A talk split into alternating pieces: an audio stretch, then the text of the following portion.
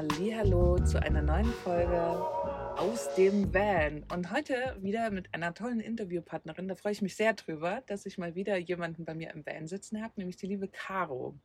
Caro kennt mich aus der Community der Van Love Girls und ich habe sie jetzt hier auf Reisen getroffen und genau, wir schnattern heute mal ein bisschen, wie ihr Weg so war. Und da sage ich erstmal herzlich willkommen, Caro. Hallo Karin, danke schön. Sehr, sehr, sehr, sehr schön. Ich freue mich, dass du bereit dazu bist. Du hast schon gesagt, dass du ein bisschen nervös bist, aber das ist nicht schlimm. Ja, wir haben es ja schon öfter geschoben. Das, ja, genau. vielleicht morgen. Leicht nervös. Alles gut, das gehört dazu. Also wenn ja. man da nicht so in Übung ist, ist das kein Problem. Sei einfach du selbst. Mhm. Sag die Sachen oder erzähl die Sachen, die du gerne erzählen möchtest. Genau, weil du hast einen sehr, sehr spannenden Weg hinter dir und sehr, wie kann man das gut ausdrücken? Ein sehr Be bewegten, sehr bewegten, ja, genau, ja. wie du vielleicht auch zum Vanlife dann gekommen mhm. bist, ne? Und ja. Ich würde einfach, wo wollen wir denn anfangen?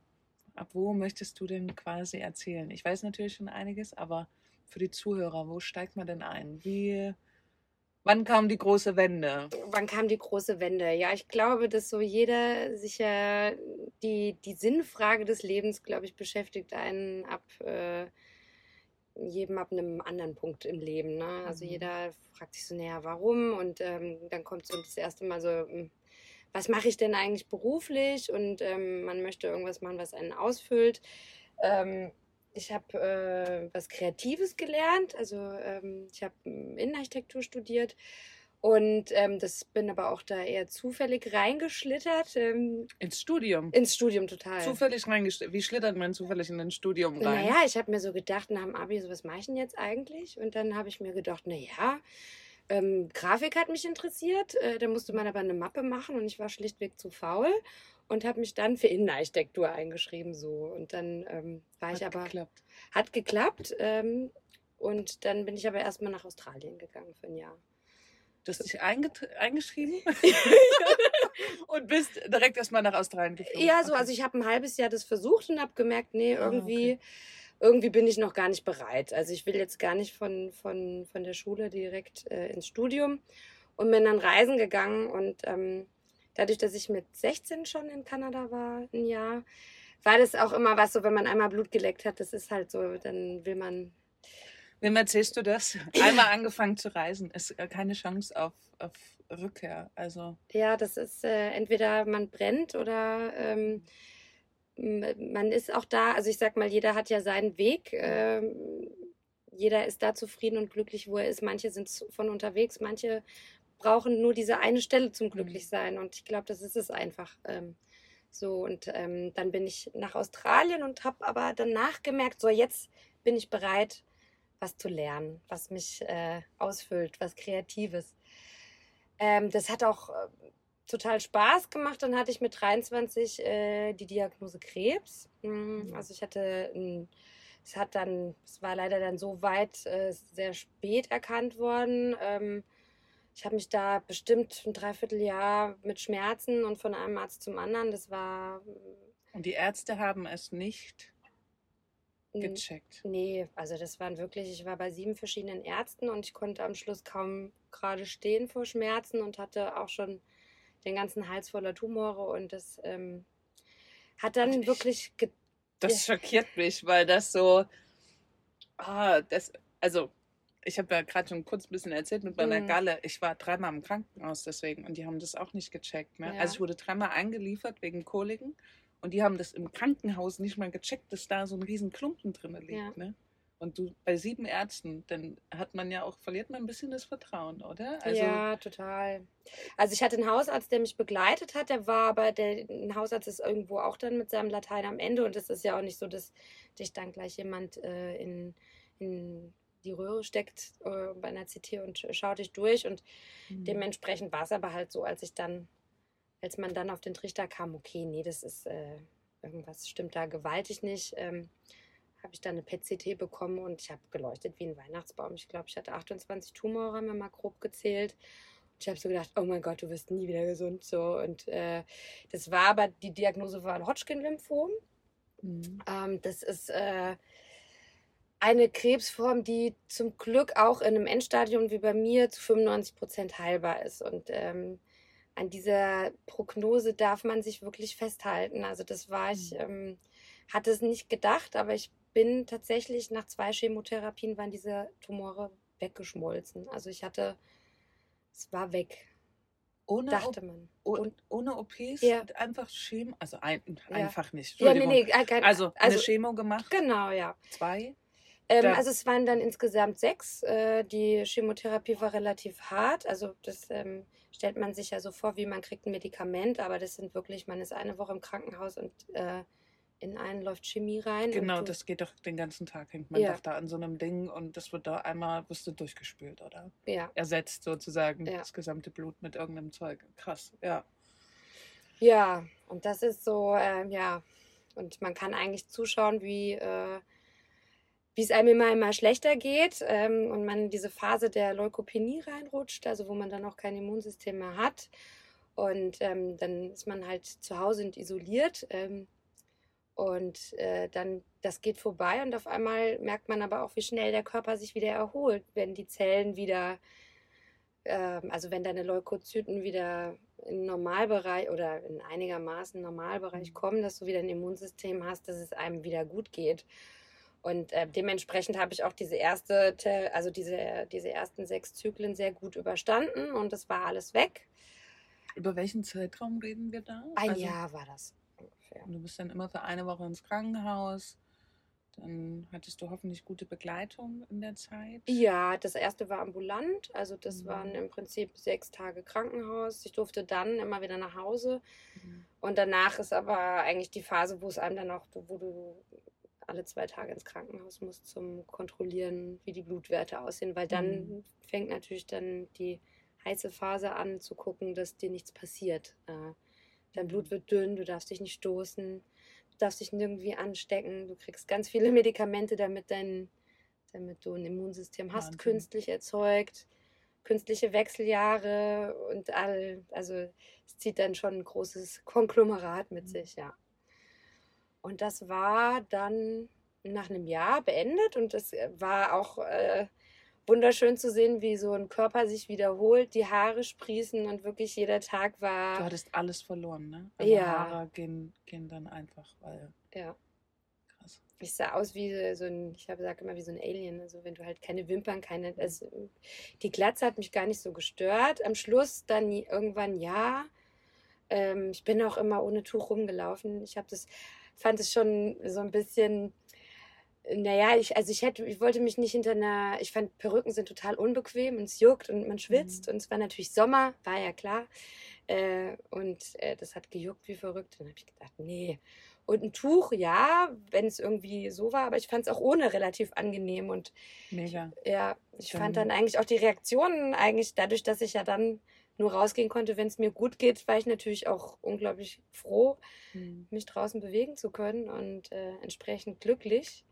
Und das hat man mir angesehen, deswegen hat auch nie jemand gedacht, ich bin krank. Also deswegen waren da eigentlich die Reaktionen auch immer so, ach, sieht ja ganz cool aus so von den Menschen. Also wie man halt rausgeht. Ne? Also ja, klar, ja. hättest du da wahrscheinlich gehangen wie so ein Häufchen Elend, dann wären da auch viele mitleidige Blicke gekommen, aber so cool. Mhm. Aber trotzdem, Chapeau, dass du das so offen zeigst. Also mhm. das zeigt auch viel Stärke, ne? Also weil viele können das ja nicht oder wollen das nicht, eben weil sie nicht wollen, dass man darauf angesprochen wird zum Beispiel. Aber mhm. eins weiß ich bei dir jetzt schon, dass du gerne darüber redest, was ich mega stark finde. Mhm. Also einfach das zu teilen, weil sehr oft, ja. Ja, es ist ein Wunder, es ist ein Wunder eigentlich, ne? Die Medizin ist so, so fortschrittlich, ich hätte es nicht gedacht. Äh, bei meiner bei dem Ausmaß. Äh, Wahnsinn. Also ich hatte gerade Gänsehaut, als du mhm. das gesagt hast. Ist krass. Mhm. Ja. Ja, und deswegen ist es eigentlich auch so schön. Also ich hatte es dann sogar noch ein zweites Mal mit 27, weil nicht alles weg war. Und habe dann auch eigentlich. Viel, Entschuldigung, mhm. wenn ich dich unterbreche. Wie ja. viel Zeit war da dazwischen? Vier Jahre. Also eigentlich genau ab dem Zeitpunkt, wo ich dachte, jetzt bin ich geheilt, mhm. äh, kam dann nochmal der herbe Rückschlag. Ähm, und Kummel. Aber du bist ja dann, Entschuldigung, ja. du bist ja dann in einem straffen Screening drin, ne? Also die ja. kontrollieren ab da ja regelmäßig, also nur für die Leute, die Ja. halt nicht wissen, wie es, Mhm. wie es abläuft. Ähm, genau, ab da bist du ja eigentlich in einem sehr, sehr straffen Raster drin, ne? Also auch kurz danach wird doch, wird doch oft kontrolliert. Das wird ja Ja, also für also jede, ich war alle zwei bis drei Monate da. Also Mhm. dadurch, dass das ähm, bei jungen Menschen ja auch die Zellteilung ist sehr schnell und das wächst schnell und deswegen Mhm. Ist es so, dass du dann halt auch sehr engmaschig kontrolliert wirst. Und ich hatte Mhm. wirklich einen super Arzt, ähm, der ist auch eher vorsichtiger gewesen und hat gesagt, ich sehe sie lieber einmal mehr. Ähm, und äh, ja, ich war natürlich am Anfang immer super nervös. Diese Nachsorgetermine Das macht waren. Angst, oder? Also ich kann mir vorstellen, jedes Mal dahin zu gehen und die Chance ist ja 50-50 oder was? Ich, also ich weiß es Mhm. nicht, aber vielleicht vom Gefühl her. Also ich habe mich schon immer in diesen 95 Prozent, äh, also ich hatte dann auch eine psychoonkologische Betreuung, ähm, was auch sehr gut war. Ich bin auch noch lange Zeit danach da geblieben, weil das war auch wie so ein bisschen so ein Geschenk, dass man die alle Sachen, die einen im Leben beschäftigt haben, das kommt natürlich mit so einer Krankheit hoch, weil wenn man dann denkt, naja, wenn ich jetzt von dieser Welt gehe, dann äh, was, was beschäftigt, was bewegt mich denn eigentlich so? Und dann wird man mit 23, wo ja andere noch auf äh, im Studentenleben beim Party machen sind, wird man natürlich dann so ein bisschen dazu gezwungen, sich damit zu beschäftigen. Und für mich war es eigentlich keine Bürde, sondern so im Nachhinein denke ich mir mal, eigentlich ähm, bin ich auch unglaublich dankbar dafür, dass ich äh, so früh mich mit den Dingen auseinandersetzen musste. Und- Musstest wirklich. Also Ja. da war ja quasi, ja, krass. Ja. Genau. Und dann kam das vier Jahre später, sagst du gerade, aber dann Gott sei Ja. Dank relativ früh wurde das festgestellt. oder? Ja, ich hatte da so einen äh, faustgroßen Tumor in der Lunge und unter, also unter dem Arm. Und der kam wieder. Ähm, ist bei der Krankheit sehr unwahrscheinlich, aber ich habe auch schon viele mit einem Lymphom getroffen, die genau diesen Weg hatten, eben bis man wirklich eine Stammzelltransplantation hinter sich hat. Ähm, das ist die Hölle auf Erden. Also das ist generell die Hölle auf Erden, aber also das war schon heftig. Also ich hatte mir hätte nicht gedacht, dass es so viel, also nach sechs Chemotherapien dachte ich nicht, dass es noch eine Krönung gibt. Und es gab damit die Krönung. Ähm, Okay. aber auch das steht man durch und äh, es ist wirklich unglaublich, wie schnell der Körper sich erholt. Also ich habe wirklich von, man liegt zwei Wochen davor wie ein Häufchen Elend gekrümmt und kann sich nicht bewegen und muss äh, sich übergeben, in welche Richtung man sich dreht. Bis zu nach zwei Wochen später sitze ich draußen, trinke einen Kaffee und bin der glücklichste. Und das ist halt auch die Kehrseite von dem, das Glück, was man wirklich in den kleinen Dingen dann sehen kann, was ich mir sehr gerne auch noch viel öfter bewahrt hätte, ähm, das ist dann schon extrem. Also ja, das ähm, Würdest du da drauf ein bisschen genauer eingehen, wie so eine Transplantation? Ich kann es mir nicht vorstellen. Also Mhm. ist das auch so, dass du mehrere, mehrere Spritzen kriegst, oder? Also, oder wird das hinten ins Rückenmark rein? Oder ich. Also deine Stammzellen, die Produktion findet ja hinten im Rückenmark statt, also Mhm. am, Steil, am Steiß. Und es ist so, dass du ähm, dein Körper, also deine Zellen werden ja platt gemacht mit der Chemo, sozusagen alle Krebszellen, aber auch alle guten Mhm. Zellen. Und dann wird dein Rückenmark mit speziellen Medikamenten stimuliert, dass wieder Zellen produziert werden.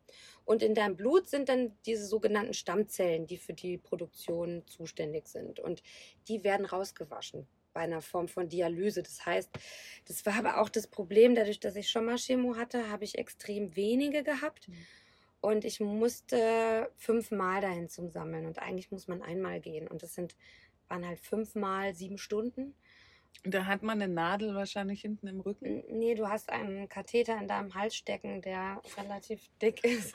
Ja, ja, aber es gehört dazu. Also Ja, ja. genau das gehört dazu, Ja. das mit zu beschreiben. Okay.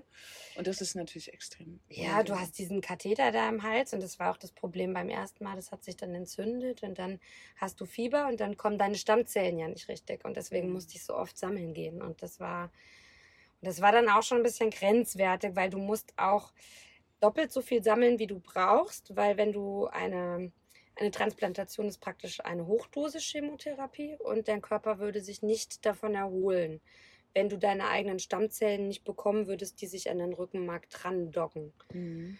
Und das Problem ist, ähm, wenn du dieses, wenn das nicht klappt, dann stirbst du. Ja, Okay, das war Äh, dann oh. quasi der letzte, genau. die, die, die letzte Hoffnung, die dann Genau. stirbt. Und deswegen hat man einfach nochmal ein Backup. Deswegen sagt man, Mhm. wenn es beim ersten Mal nicht klappt, dann klappt Mhm. es beim zweiten Mal. Aber es ist mittlerweile so, dass äh, ich habe bis jetzt noch von keinem gehört, bei dem es nicht geklappt hat beim ersten Mal. Also es ist wirklich, äh, ich war dann auch in der Kinderkrebshilfe und das ist wirklich, ähm, das ist eigentlich auch, deswegen rede ich auch ganz offen da über meine Geschichte, weil die Medizin ist so weit und ähm, eine, so eine Diagnose ist noch lange kein Todesurteil. Ich habe Leute mit einer fünfprozentigen Heilungschance kennengelernt. Sie hüpft darum, ist gesund. Also man muss immer so diese kleinen Wunder sehen, die man und vor allen Dingen den Fortschritt der Medizin, den wir haben heutzutage, einfach, dass jemand mit so einer Diagnose wieder gesund Mhm. wird. Und außer ein paar Narben habe ich nichts. Also ich habe noch alle Organe, es funktioniert, ich bin fit, ich habe vielleicht ein bisschen Gelenkbeschwerden, aber so mit 35, glaube ich, fängt Du das an, bist, äh, oder? Du bist jetzt das siebte Jahr krebsfrei. Das siebte Jahr, ja. Geil. Feierst du jedes Jahr da nochmal deinen Geburtstag eigentlich? Oder ist das so, hast du da ein Ritual? Ich weiß, das machen total viele, Mhm. aber ich mache das überhaupt nicht. Du lebst so weiter. Ja, weil jeder Tag ist ja eigentlich ein Geschenk. Ich brauche dafür keinen Geburtstag, sondern jeder Tag ist ja eigentlich äh, ist ein Danke wert. Deswegen ist es gar nicht dieser, ich weiß, viele machen dann, haben dann so einen zweiten Geburtstag, aber die Geschichte ist ein Teil von mir, aber die Geschichte bestimmt nicht mein Leben mehr. Also ich habe diese Krankheit losgelassen, die ist nicht mehr. Und das merkt man. Mm, Also man hat nicht das Gefühl, dass man mit einem ehemaligen kranken Menschen wirklich zusammensitzt. Also man Mhm. hat, das schwingt nirgends mit. Und auch selbst wenn du darüber redest, kriegt das Thema keine Schwere, finde ich. mm, Deswegen machen wir jetzt auch darüber einen Podcast. Das Mhm. finde ich so spannend daran, weil du hast gerade was Wichtiges, glaube ich, gesagt. Du hast die Krankheit losgelassen. Und das ist eventuell auch ein Schritt hin zur Gesundheit. Da nicht dran festzuhalten Mhm. und du gehst damit, also, was ich jetzt einschätzen kann, meine laienhafte Mhm. Einschätzung darüber, echt richtig gut reflektiert damit um. mm. Und ähm, ich würde gerne so ein bisschen, was hast du mitgenommen aus dem Ganzen? Mhm. Was sind so auch, also äh, ja, was hast du mitgenommen für dich? Du hast ja vorhin gemeint, dass du durch diese Geschichte natürlich viel an dir gearbeitet hast und Mhm. musstest. Immer Ähm, noch tue, sehr viel. Diese Selbstfindung, oh je. Genau, aber Ja. das ist ja eine unendliche Reise und Mm, wir hatten auch vor ein paar Tagen ein gutes Gespräch, wo du meintest, du hast halt irgendwie gemerkt, glaube ich, dass alles ist endlich. mm, Und da würde ich ganz gerne mit dir kurz mal drüber sprechen, weil ich finde, das ist ein, wenn man das für sich akzeptiert, und du mm. musstest jetzt leider über diesen schweren Weg gehen, ne? Also das, wenn das jemand macht, finde ich das immer, also es braucht nicht so eine Härte, um an diesen Punkt zu kommen. Mhm. Du hattest jetzt diesen harten Weg und du hast viel draus gemacht. mm. Das ist, du lebst dein Leben jetzt anders, ganz anders. Mm. Und das ist, ähm, genau, vielleicht magst du ein bisschen was darüber erzählen, wie man vielleicht an diesen Punkt kommen Mhm. kann. Ja, ich hatte, mm, ich glaube, das ein großes Thema ist da auch die Angst und äh, eine Verlustangst, weil im Endeffekt setzt du dich ja relativ früh damit auseinander, hm, was ist denn, wenn das nicht klappt, dann muss ich gehen.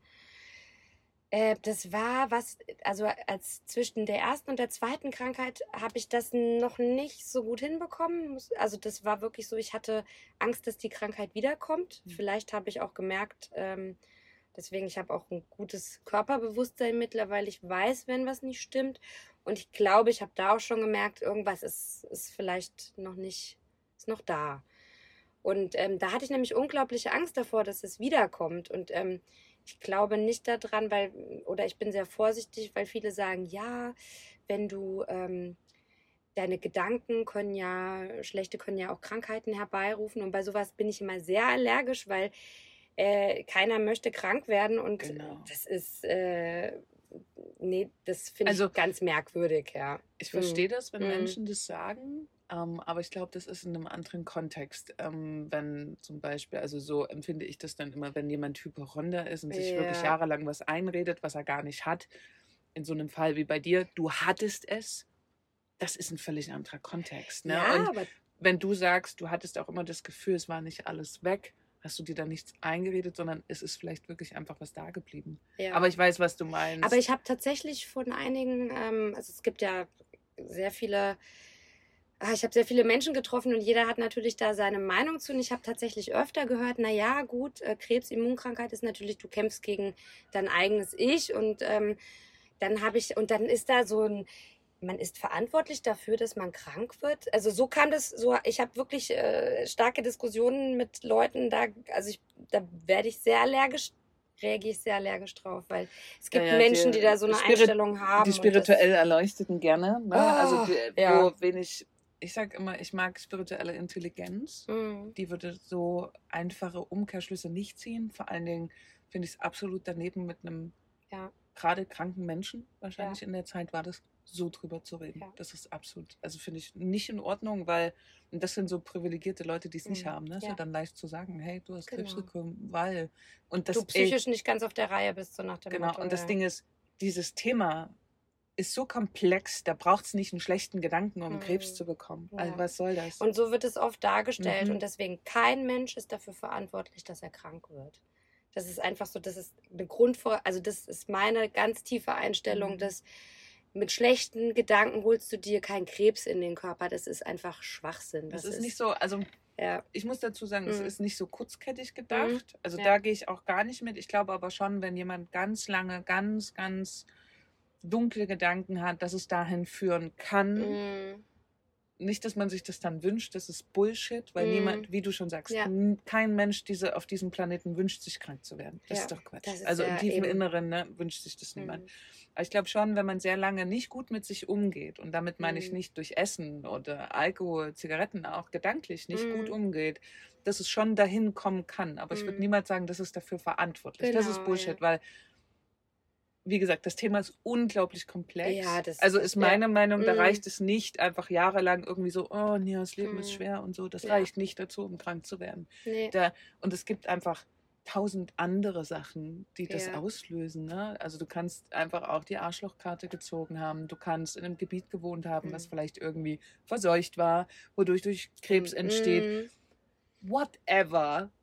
Also das ist ja krass. Äh, Das Ja. finde ich auch richtig Ja. daneben, wenn das jemand zu dir sagt, in dem Fall, wenn du Mhm. auch krank bist. Ne? Ja. Das hilft vor allen Dingen gar nicht, außer dass man Wut bekommt, Ja. oder? ja, eben. Und das ist aber auch, äh, selbst von Betroffenen habe ich das oft gehört, wie, oh, habe ich da vielleicht, also mit Anfang 20 ähm, hast du, wie sollst du deinen Körper Hm. bewusst mit deinen Gedanken geschädigt haben, um so eine schwere Krankheit zu bekommen. Das, äh, und das habe ich tatsächlich gehört und das hat mich getroffen. Und Mhm. ich habe dann auch wirklich, wenn ich Menschen treffe, die sich sowas fragen, ist, ist so meine erste Reaktion auch immer, du, du kannst dafür nichts, du bist nicht schuld. Also diese, ich, kein, man ist nicht schuld, wenn man krank wird. Also das Hm, ist, ich, ver- äh, ja, ich verstehe, was du meinst. ja, Ja. vielleicht wenn man jetzt mit äh, nach 40 Jahren, ähm, ich rauche zwei Packungen am Tag, äh, Mein Papa ja, hatte Lungenkrebs am Mhm. Ende, genau, Ja. weil das so war und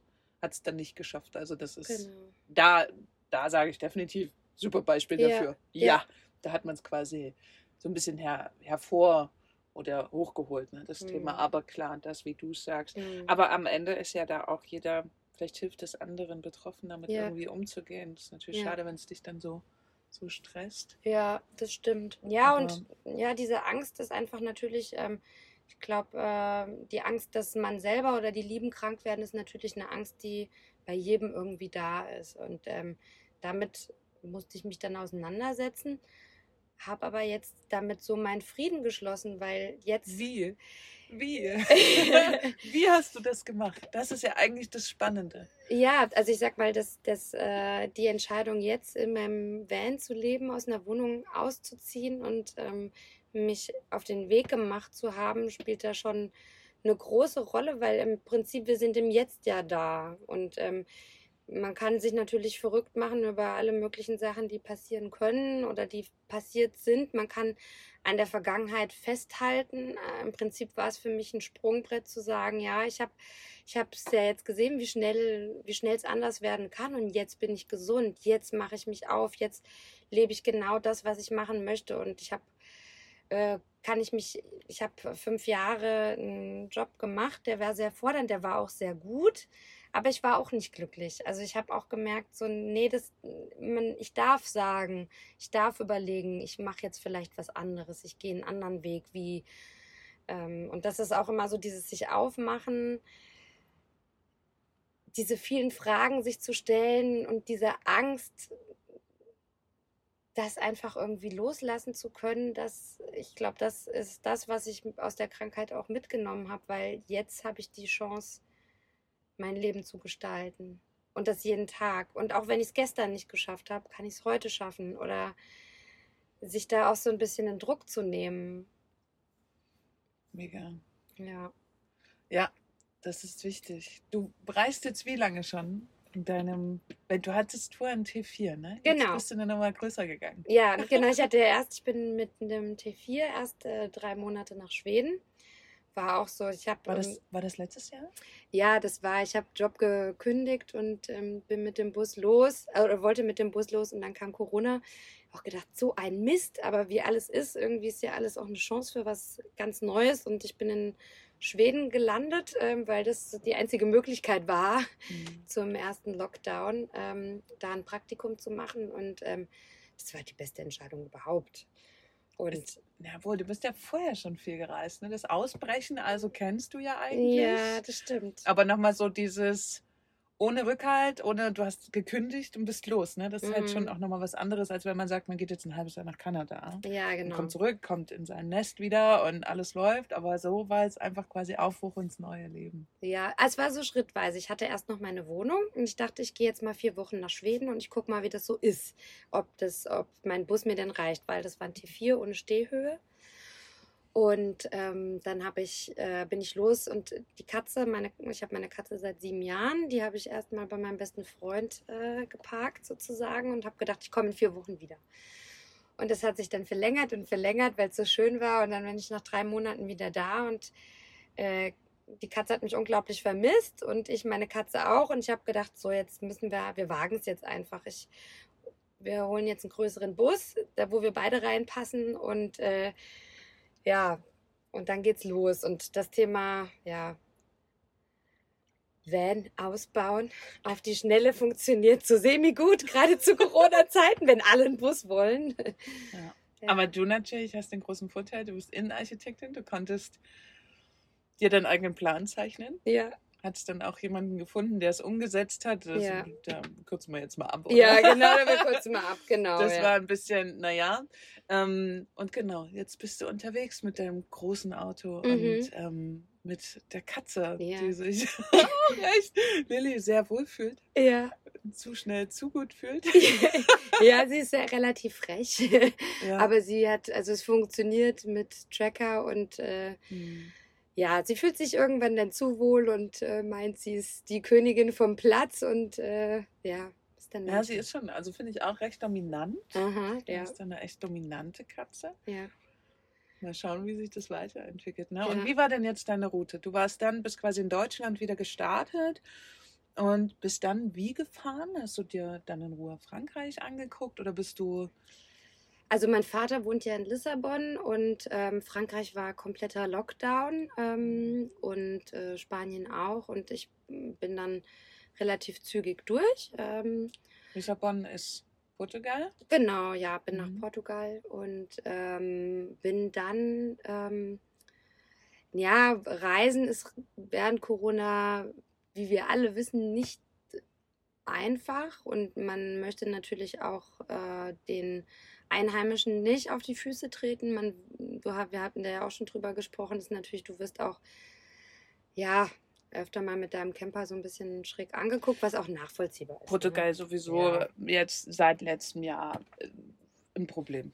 Also, das ist einfach echt schwierig, da jetzt das zu. Also, brauchen wir jetzt nicht ausführen, würde ich Ja. sagen. Ich glaube, da kann man, wenn man, wenn ihr da Lust drauf habt, äh, Mhm. gebt das einfach mal ein.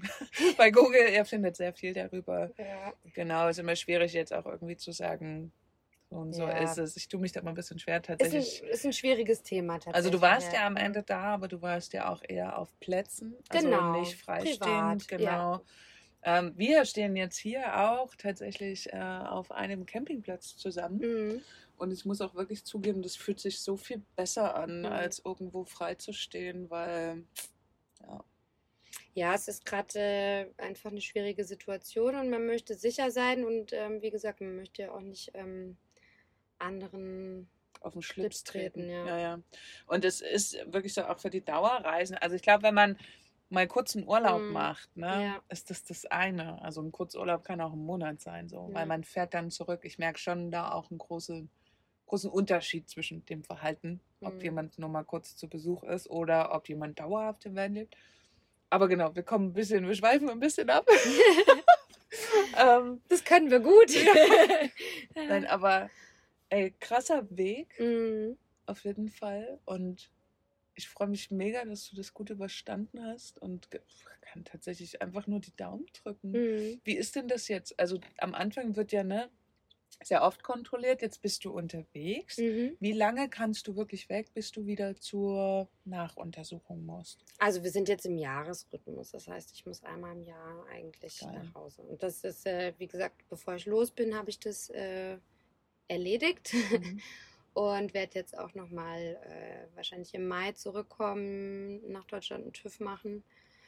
Ähm, und ich sag mal, ich habe ja auch äh, keinen Plan. Also ich äh, bin jetzt auf der Selbstfindungsreise für mich äh, ganz bewusst äh, bis September. Äh, und dann geht es natürlich auch daran zu überlegen, ja, was, wie geht es denn beruflich weiter? Also, ne, weil du hast da schon einen guten Weg für dich gefunden. Mhm. Ähm, ist natürlich auch immer so, ist man der Typ für eine selbstständige Tätigkeit oder ähm, macht man was Projektbezogenes? Das könnte ich mir tatsächlich für mich auch Mhm. vorstellen. Und das geht ja auch mega mit Vanlife Mhm. zu verknüpfen. Du fährst einfach dahin, Mhm. wo du das Projekt hast, bist halt relativ frei, dann was zu finden und dann, man kann ja auch da weiterhin im Van leben, so ist Mhm. eigentlich geil und dann fährst du halt los. Aber das, ich kann nur immer wieder raten, auch, also das merke ich ja auch in Coachings oder so, ne, dass Mhm. ähm, es gibt nicht nur diese eine Lösung. Also ich Mhm. habe ja auch schon zu dir gesagt, ich sehe dich zum Beispiel auch nicht in der kompletten Selbstständigkeit, zumindest jetzt erstmal nicht. Mhm. Vielleicht wächst du da irgendwann rein, aber die Frage ist auch, ob du das überhaupt musst. Ja. Und ob dieser Job, den du dann machst, ob das nicht für dich einfach eine super coole Form ist, Mhm.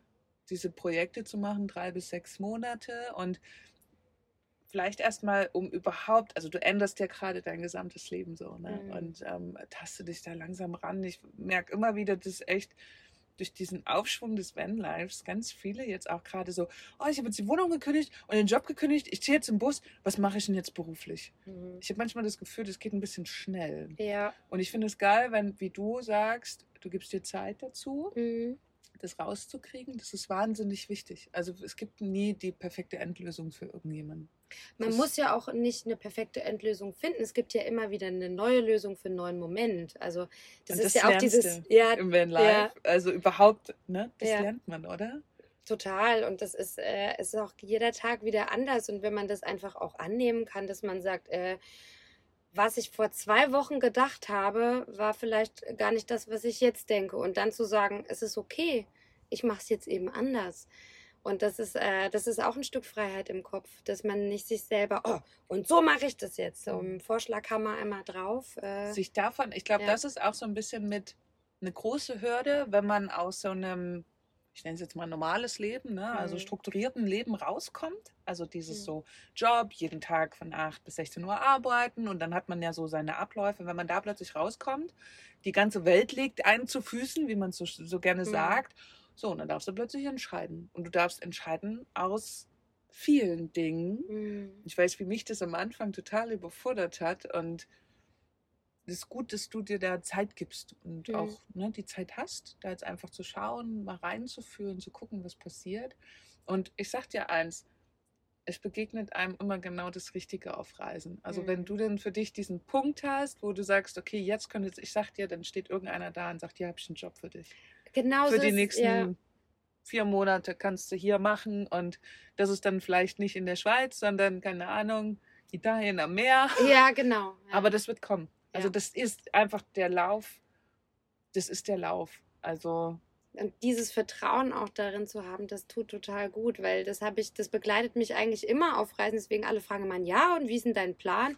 Dann sage ich, ich habe noch keinen Plan. Ich lasse einfach mal auf mich zukommen, weil auch schwierige Situationen, ne? egal was einem begegnet, alles hat irgendwie immer seinen mhm. Sinn und man Vielleicht braucht man eine Woche, vielleicht auch zwei, um dann zu verstehen, ah, weil das ist passiert, damit ich das lerne. Das ist passiert, damit ich die Person kennenlerne, damit. Äh, das auch auszuhalten, ja, ne? Genau. Mal diese, dieses, ja, ja, ja ist und, gut. Und Vanlife ist nicht jeden Tag bunt und wir sitzen am Strand und was weiß ich überhaupt nicht. Ich meine, gerade während Corona-Struggle, wo steht man? Jetzt hat man vielleicht nichts gefunden oder man fühlt sich unwohl, man muss weiterziehen und dann auch mal zu sagen, ja, ich gehe jetzt auf den Campingplatz äh, gesichert. Ich meine, das ist, äh, wir fühlen uns ja hier total wohl. Es ja. ist äh, auch nicht jeder Campingplatz äh, ist, ist, ein geil. typischer Campingplatz. Ja, ja, ja genau. Ne? Also um das kurz zu erklären, ich weiß nicht, hier passen vielleicht, wenn es hochkommt, vielleicht 80 Autos auf das Ding, so, mhm. aber gerade sind 20 da.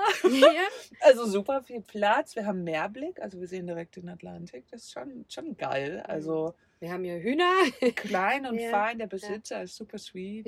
Kleine Bar vorne. Also genau. Und man hat, also gerade jetzt hier wird man oft gefragt, woher kommt man? Also mhm. Also auf der Straße halten einen tatsächlich Polizisten an fragen, woher kommst du und wo mhm. fährst mhm. du hin? Und dann ist es eigentlich schon gerade ganz cool zu sagen, hey, ich stehe auf dem Campingplatz, weil mhm.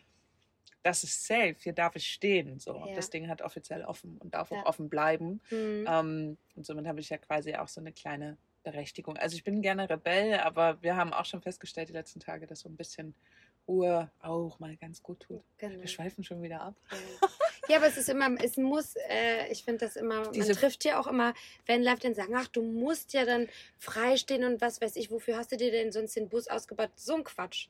Mhm. Man darf, man muss gar nichts, man darf alles, was man möchte. Und wenn man sich eben auf einem Platz wohler fühlt, dann soll man das doch bitte tun. Also und nicht ich, reinreden lassen. Ja. Genau, und ich muss auch wirklich sagen, ich finde, also für mich hat sich das seit letztem Jahr auch echt verändert. Ich mhm. war vorher auch so fraktionenfrei stehen und mhm. Hauptsache kein Cent bezahlen und an den schönsten Orten freistehen, weil Campingplatz mich immer so eingeschränkt hat. Aber da denke ich jetzt nach, nach der Nummer auch echt anders drüber. Mhm. Stand ja auch letztes Jahr in Portugal sehr, sehr lange auf dem Bezahlplatz. Gut, da war ich fast alleine durchgerudert.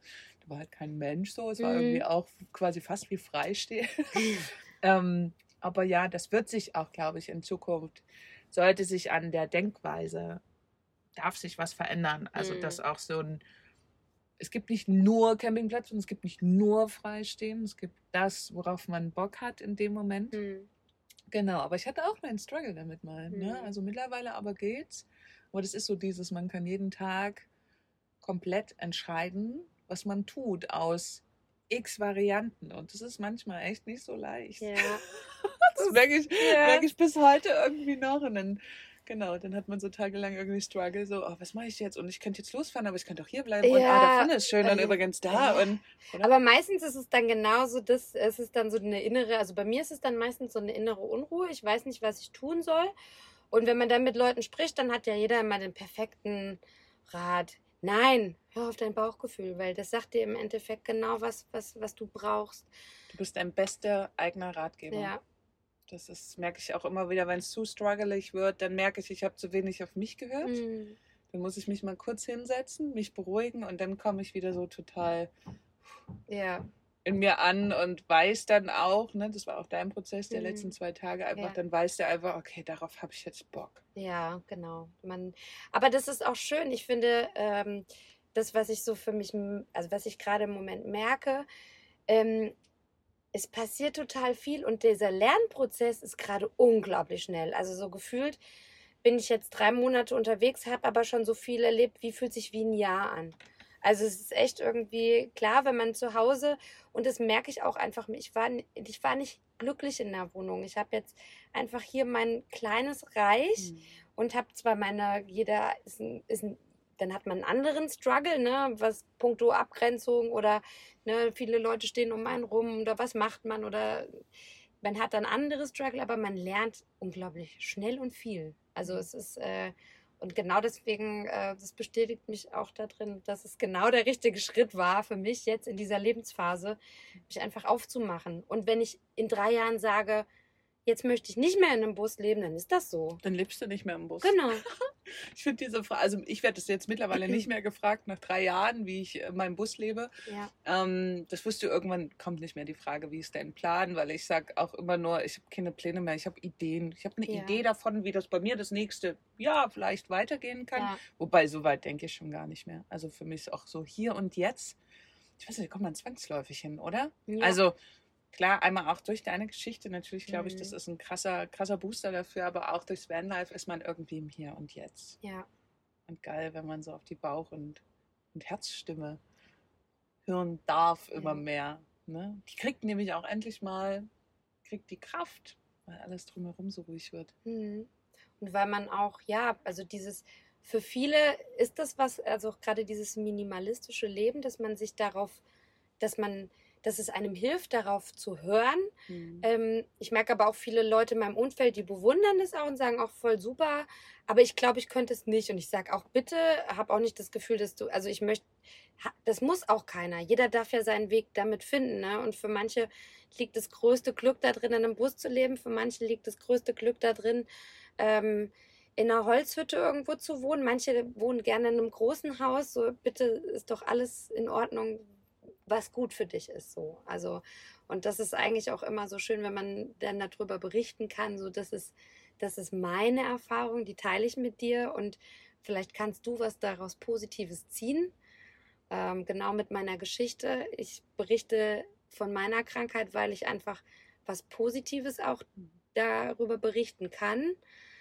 Und ähm, denke mir dann, vielleicht hilft es ja jemanden auch eine Angst davor zu verlieren, vor diesem Endlichen, weil wir sind alle, wir sind alle auf diesem Planeten für eine gewisse Zeit und es ist irgendwie, lebt den Tag jetzt, dann brauchst du dir keine Sorgen machen, weil es ist doch schön jetzt.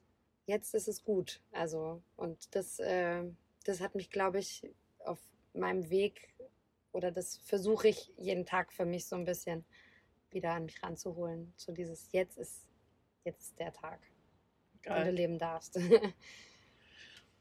Ich finde, das ist ein super Schlusswort.